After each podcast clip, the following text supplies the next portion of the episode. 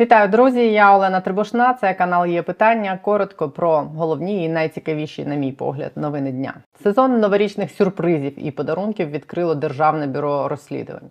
Сьогодні на французькому гірськолижному курорті Куршевель, це той, де полюбляють проводити новорічні свята наші і не тільки наші олігархи, політики і посадовці, затримали бізнесмена і колишнього народного депутата Костянтина Живаго за запитом Державного бюро розслідувань, яке оголосило Живаго у міжнародний розшук. Після того як журналіст Михайло Ткач зняв, як розкошує в час війни так званий батальйон Монако. Ткач знайшов Живаго, який вже кілька років переховується від українських антикорупційних органів за кордоном на яхті в Монако. ДБР подивилось розслідування ткача і пообіцяло Живаго в Монако знайти і екстрадувати. І ось сьогодні Живаго затримали.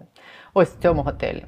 Висновок підтримуйте незалежну журналістику. Цим ви допоможете правоохоронним органам ловити потенційних корупціонерів. Зараз за інформацією ДБР Живаго затриманий, готуються документи для його екстрадиції. Затримала Живаго кримінальна поліція Франції. Це було вчора, 27 грудня. Він намагався оскаржити правомірність затримання, але не вдалося. На підставі ухвали суду про тримання Живаго під вартою ДБР розіслало до 38 країн клопотання про взяття бізнесмена під варту до одержання вимоги на його екстрадицію.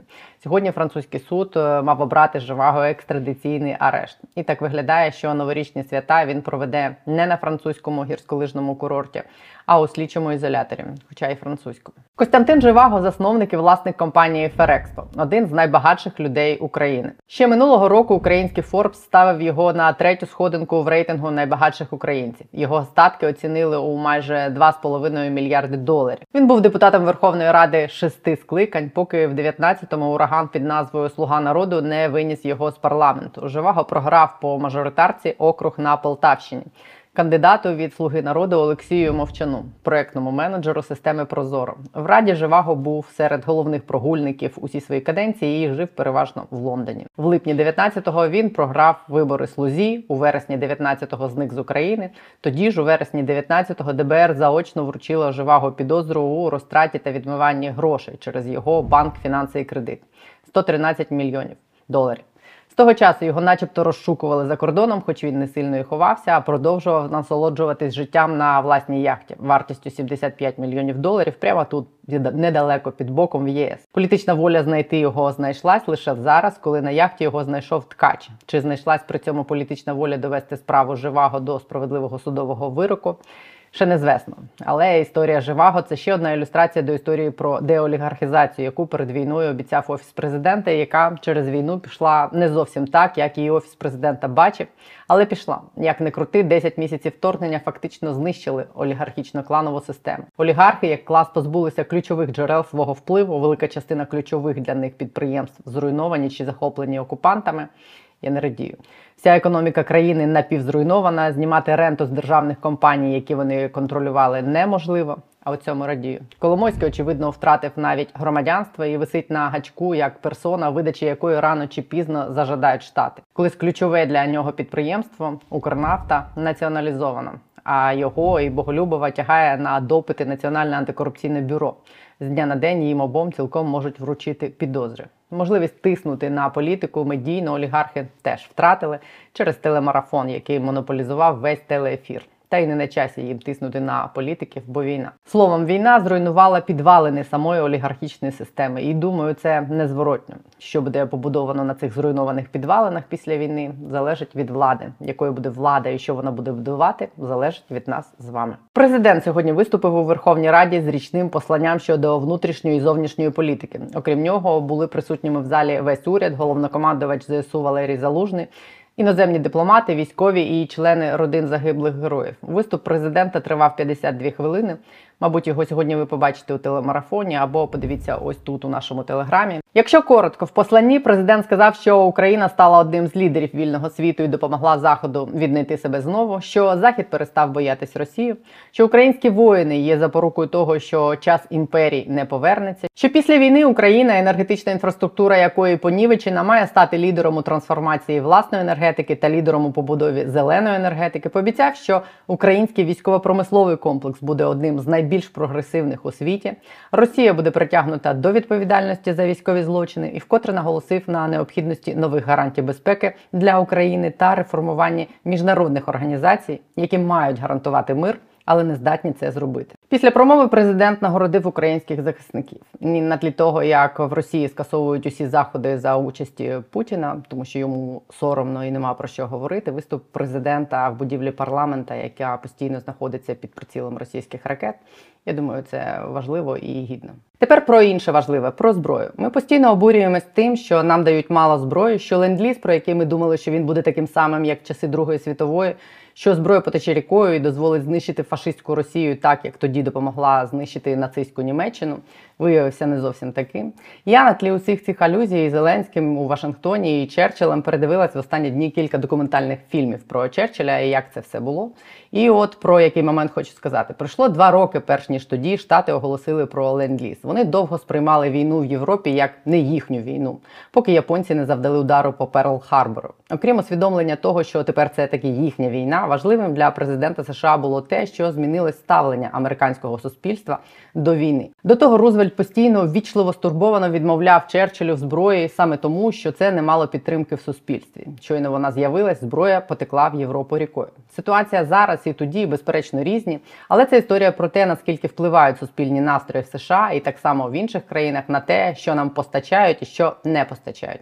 Тому хочу розказати про ці настрої сьогодні. Британська міжнародна компанія YouGov провела в грудні опитування суспільної думки в Сполучених Штатах серед громадян різних вікових груп, зокрема і стосовно їх ставлення до України, війни і постачання зброї. Більше половини американців вважають Росію ворогом. Чверть назвали Україну союзником. Майже половина нас дружньою штатом державою. Майже половина сказали, що штати мають продовжувати підтримувати Україну фінансово. 30% що не мають, і ще 22% не визначились. 53% вважають, що США мають продовжувати передавати Україні зброю для захисту від Росії. Чверть, що не мають, 22 не визначили. З тих, що виступають за продовження постачання зброї, 27% вважають, що зброї треба передавати більше, 26% за збереження постачань на тому ж рівні, лише 5% за зменшення. По окремих видах зброї 45% висловились за те, щоб Україні передали більш просунуту зброю, гвинтокрили, броньовані машини тощо. 29% проти. Більше половини опитаних за передачу усіх інших видів зброї і допомоги Україні. Так виглядає, що настрої американців, від яких залежить передача передача нам зброї і подальша підтримка України на користь України. Особливо переконливо, мабуть, вони виглядають такими, коли бачиш, як на це реагують на Ростебе. Там відверто вражені і роздратовані тим, що і кляті бандерівці не здохли без світла і тепла досі, і кляті американці і європейці продовжують терпіти, але підтримувати Україну. Ось послухайте. И там э, меня удивляет, там некоторые тут эксперты тоже говорят, там, ну подумаешь, там им поставят там какие-то там танки, там несколько гаубиц, там несколько там патриотов. Да нет.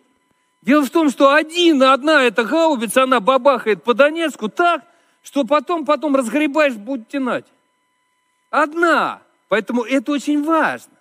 Они же специально это делают. И мы говорим, что вот они не дают там им дальнобольные какие-то там средства ударов по Российской Федерации, американцам, э, украинцам. Сейчас не дают, а завтра дадут. И мы еще не знаем, дали они им их уже или нет. Мы не знаем. Может, они там уже у них есть.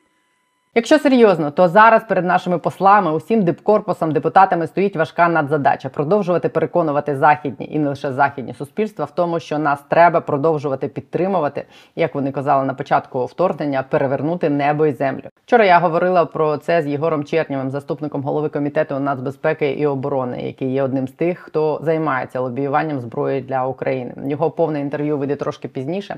Ось що він каже з цього приводу. Наскільки там в принципі багато цієї техніки? Техніки в США, яку вони нам можуть передати. Я так розумію, що у них є запаси, які законсервовані, да, і вони могли б їх просто розконсервувати. Скільки наскільки їх багато чи нам вистачить, якщо нарешті це політичне рішення ухвалять? Ну тут взагалі е, все залежить від того, яка номенклатура, що саме ми хочемо отримати. Е, по-перше, ну, наприклад, да, там Джевелінів ми вибрали все, що можна було, майже. Да, там, Тобто, щось у них залишилося на складах, щось вони там запустили у виробництво, тобто замовлення а, нове на оборонні підприємства закинули, щоб поповнити власне свої запаси. Танків там ну вистачає. Ну правда, вистачає. Е, Є питання там по, по деяким видам боєприпасів, яких все ж таки ну не безмежна кількість, і нам передаються вони сотнями тисяч, ну навіть сукупно вже мільйони, нам, мабуть, що пішли. Ніхто не готувався до такої, такої інтенсивності війни, тому десь щось ем, там не те, що вичерпується. Ну і звісно, що це залежить вже е, власне від країни. В деяких країнах просто не було таких запасів, і вони дійсно там приходять до якоїсь межі, а, яку ну там яку вони не можуть перетинати через е, там загрозу власної обороноздатності. Тому а, по там літаках і танках, я думаю, що тут є абсолютний запас, який яким вони можуть поділитися. Тим більше ми проговоримо про говоримо про сотні, а не про тисячі танків. А про там десь боєкомплект якийсь його потрібно дійсно поповнювати, і саме тому зараз запускається виробництво на тих самих боєприпасів, які були законсервовані власне заводом по, по, по виробництву. Ну і в контексті цієї надважливої задачі хочу ще раз підкреслити, наскільки легковажним і непрофесійним видається в цьому контексті призначення послом у Болгарію Олесі Ілащук, яка ще недавно надавала послуги психолога і гештальтерапевта. Я зараз виводжу за дужки її фах і диплом, якого, до речі, теж ніхто не бачив, ну можливо, окрім Кулеби. А ЗМІ стверджують, що в зазначенні МЗС роки, коли вона нібито навчалась у Чернівцях, вона якраз працювала в Києві. Але виведемо за дужки навіть усе це. Дуже аргументовано про небезпечність такого призначення зараз написав Сергій Сидоренко, редактор видання Європейська Правда, який багато років займається саме міжнародкою. Головна проблема цього призначення пише він в тому, що Болгарія це одна з найпроблемніших для України держав ЄС та НАТО. Виклики, які має вирішити новий посол, безпрецедентні. Болгарія входить до трійки держав ЄС, де парламенти не дали згоду на виступ президента України щодо російської агресії разом з Угорщиною та Австрією. Болгарія донедавна блокувала постачання зброї в Україну. Зараз цю блокаду вдалося прорвати. Першими тестовими постачаннями зброї, і це викликало внутрішні конфлікти в Болгарії. Болгарський президент звинуватив депутатів у розпалюванні війни. А перед новим послом стоїть завдання не лише зберегти постачання зброї попри атаки, а й розширити їх необхідною номенклатурою. Болгарія це держава із традиційно потужним російським лобі і впливом, який відчутний і досі. А попереду, у 23-му році, на Україну чекають два ключових міжнародних завдання: почати переговори про вступ до ЄС та досягти зміни формату відносин на саміті НАТО. Новий посол має відчувати політичні рухи і уникнути появі рішень, здатних заблокувати будь-яке з цих завдань. Тим більше, що Болгарія має досвід такого блокування. Чи має Олеся Ілащук необхідну кваліфікацію для цього? Запитання риторичне, пише Сергій Сидоренко, і я з цим більш ніж погоджуюсь. В цьому ж тексті, до речі, він натякає на те, що за цим призначенням стоїть персонально Андрій Єрмак і радить МЗС офісу президента виправити цю помилку і скасувати призначення. І те саме зробити, до речі, з екс-міністром оборони Андрієм Тараном, якого почесно заслали у Словенію. Ну і про найголовніше ситуацію на фронті. Західні змі сьогодні пишуть про успіхи збройних сил України на сході і про ледь не катастрофічну ситуацію зараз там для росіян. Видання New York Times пише, що українські військові наближаються до звільнення Кремінної на Луганщині, де окупація цього міста дозволить Збройним силам України контролювати основні дороги на Сєвєродонецьк та Лисичанськ. Росіяни намагаються захистити одне з найбільш важко здобутих ними міст у цій війні, але ситуація у них там надскладна, пише видання. Якщо вони втратять Кремінну, то посиплеться лінія фронту. Одночасно з цим інститут вивчення війни сьогодні зробив припущення, що спроби росіян захопити Бахмут близькі до кульмінації, як це було на Херсонщині в серпні.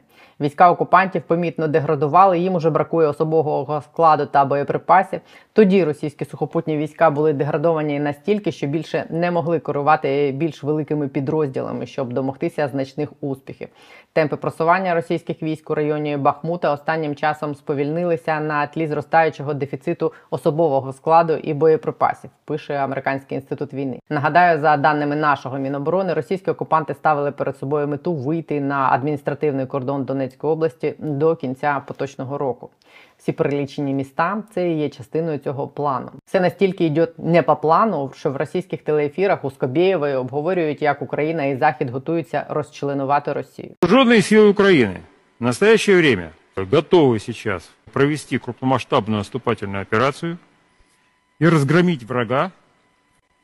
Российские вооруженные силы решительно, полностью, в течение нескольких месяцев, как минимум к лету. Они на это и рассчитывают. На это рассчитывает и Запад. вот эта карта, которую себе повесил Буданов, так будет разделена Россия. Вот к этому они нас готовят. Поэтому вот такое деление – это смертельно опасная вещь, и об этом забывать нельзя. За 10 місяців війни наш ворог перейшов від стадії беззаперечної впевненості в тому, що вони можуть взяти Київ за три дні. Да скільки там тої України, да що її брать, кричала Симонян у ефірі на початку вторгнення. До стадії прийняття, що вони можуть програти. Скабєєва, яка з очима сумної поні слухає розмірковування її колись так само самовпевнених спікерів про те, як не допустити розчленування Росії. Це, по-моєму, тому прямий доказ. Михайло Самусь, директор New Geopolitics Research Network, розкаже більше, що там відбувається навколо Креміної і Бахмуту, і які шанси у збройних сил України зірвати росіянам їх плани. Пане Михайло, вітаю вас. Хочу вас попросити прокоментувати те, що пишуть сьогодні західні змі про ситуацію біля Креміної і Бахмуту, тому що, наприклад, New York Times пише, що росіяни близькі до того, що вони її втратять, і навколо Бахмуту ситуація така, що їх сили там нібито виснажуються. Як ви бачите ситуацію там і в який бік вона може розгортатися? Ну, я бачу ситуацію так, що українська армія вже а, певний час здійснює заходи щодо підготовки до а, наступальних наступальних дій. Звісно, що на, на Бахмутському напрямку ми знаємо, що росіяни дуже і дуже запекло намагалися атакувати кілька місяців, але особливо останній місяць українська армія провела успішні операції, які зафіксували там ситуацію, і в принципі. Зараз росіян там ситуація дуже і дуже складна, хоча на них тиснуть. Я так розумію, що це перш за все особистий е, проект Пригожина, який останнім останнім часом дозволяє собі фактично відкрито посилати е, начальника генерального штабу Герасимова. Сьогодні він обізвав вже якимись словами там Медведєва, демонструючи відкриту неповагу. Тобто, це очевидно політичний проект, причому.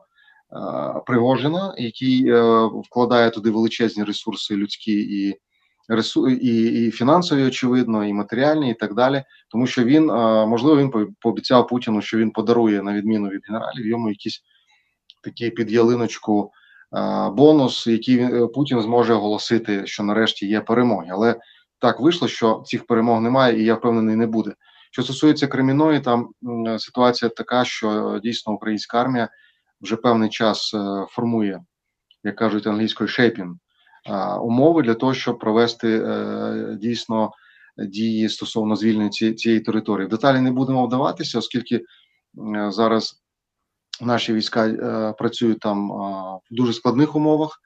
Звісно, росіяни там розуміють, що якщо у них посиплеться фронт біля Кремінної, їм не вдасться проламати ситуацію на на Бахмутському напрямку, в них може посипатися взагалі весь фронт, е, особливо Луганській області, і Сєвєродонець Лисичанськом, і, і Сватово, і е, так далі, Старобільський, і так далі. Тобто, це зараз така критична е, насправді ситуація, критична точка, яка може визначати хід е, ситуації якраз на даному напрямку, тобто на сході, е, на, на довгий період, тобто на наступний період етап е, війни.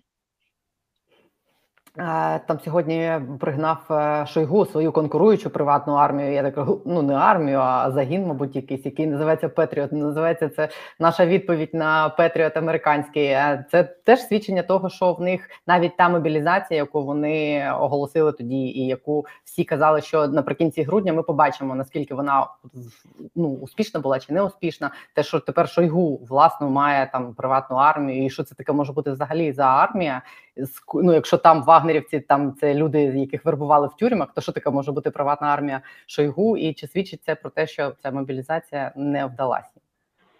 Ну вони е, створили прецедент. Тобто, спочатку, що таке були ПВК Вагнера там і інші, які в принципі знаходилися під контролем ГРУ е, Генштабу е, ЗСРФ. Тобто, це були оргструктури фактично розвідки, які виконували такі завдання, спеціальні завдання, як за кордоном, так вони виконували це і всередині Росії. Після того, як Пригожин відкрився, і він оголосив свої фактично політичні якісь амбіції, вони самі створили і альтернативне правове поле, альтернативну мораль, альтернативний статут збройних сил Тобто, фактично, це приватна армія Пригожина і інших е, дотичних осіб, олігархів, очевидно, які дають ресурси, тому що я, я сумніваюся, що Пригожина особисто є такі гроші, і він не такий дурний, щоб вкладати свої гроші. Він хотів би, очевидно, заробити на цьому проєкті. Тому е, вони самі створили. Вони допустили до того, що, е, наприклад, Пригожин там ламає комусь голову кувалдою, викладає це е, у відкритий простір, і це е, ні в кого не викликає із е, державних структур взагалі ніяких запитань. Ну, це Пригожин, це людина, яка має право на це. Очевидно, що е, у Кадирова є така сама приватна армія. Можуть з'явитися інші національні, наприклад, лідери е, в подальшому, які будуть мати свої приватні армії. Ну а чому? Якщо я можу собі завести приватну армію, а Пригожин може собі завести, то чому це інший хтось не може завести приватну армію? Те, що якісь загони починає вже формувати Шойгу, це взагалі ну, свідчення про колапс системи. Пригожин послав е, начальника генштаба Герасимова, Шойгу створює свій загін. Колапс системи дійсно е, Збройні сили Російської Федерації починають фрагментуватися, е, їх в принципі компрометують, їх нівелюють, скажімо так, їх перетворюють на якусь незрозумілу субстанцію. В принципі, це нормальний процес, який е, ми прогнозували, що так і буде. Що так і буде, держава почне е, розшарюватися, і е, лід, лідерами цьому процесі будуть якісь люди абсолютно, які знаходяться поза правовим полем, тому що в принципі приватна армія Пригожина вона складається з людей, які знаходяться поза правовим полем. Адже коли їх вербують в тюрмах, немає жодних рішень суду, наскільки я розумію, стосовно зняття судимості. Можливо, вони десь є. Можливо, ці е, люди вже не є судимі, але за, за яким правом хто? Тобто є вирок суду. Наприклад, людина має відсидіти 15 років. Приходить Пригожин, каже: Я знімаю з тебе всі судимості. Ти е, е, тепер ти солдат моєї армії. Ну, це, це взагалі це просто руйнація основ держави. Насправді відбувається. Путін не може нічого з цим зробити, е, тому що він е, залежить вже від людей, які е, говорять, що вони будуть йому допомагати якось виправити ситуацію з цієї так званої спеціальної воєнної операції. Іншими словами, це катастрофа для Путіна. Тому така ситуація і відбувається. Тому зараз будуть з'являтися інші армії, але все це йде до того, що Росія йде до свого розпаду, або до того, щоб встановився якийсь фашистський диктаторський режим, якщо переможе одна з е, сильних, скажімо так, фракцій, наприклад, там Пригожин всіх підкорить, всі йому будуть під, підкорятися, тоді це буде фашистський режим. Якщо ж виникнуть кілька конкуруючих таких армій, то це буде 1917 рік, коли в, кож, в кожному районі Москви буде свій атаман, який буде мати свою маленьку приватну армію, контролювати якийсь район. Тобто вони йдуть до цього сценарію. Те, що, е, звісно, вони ведуть війну проти нас, ну, в принципі, ця війна вона і провокує, і формує умови для е, руйнації е, тієї держави, яка до останнього часу називалася Російська Федерація.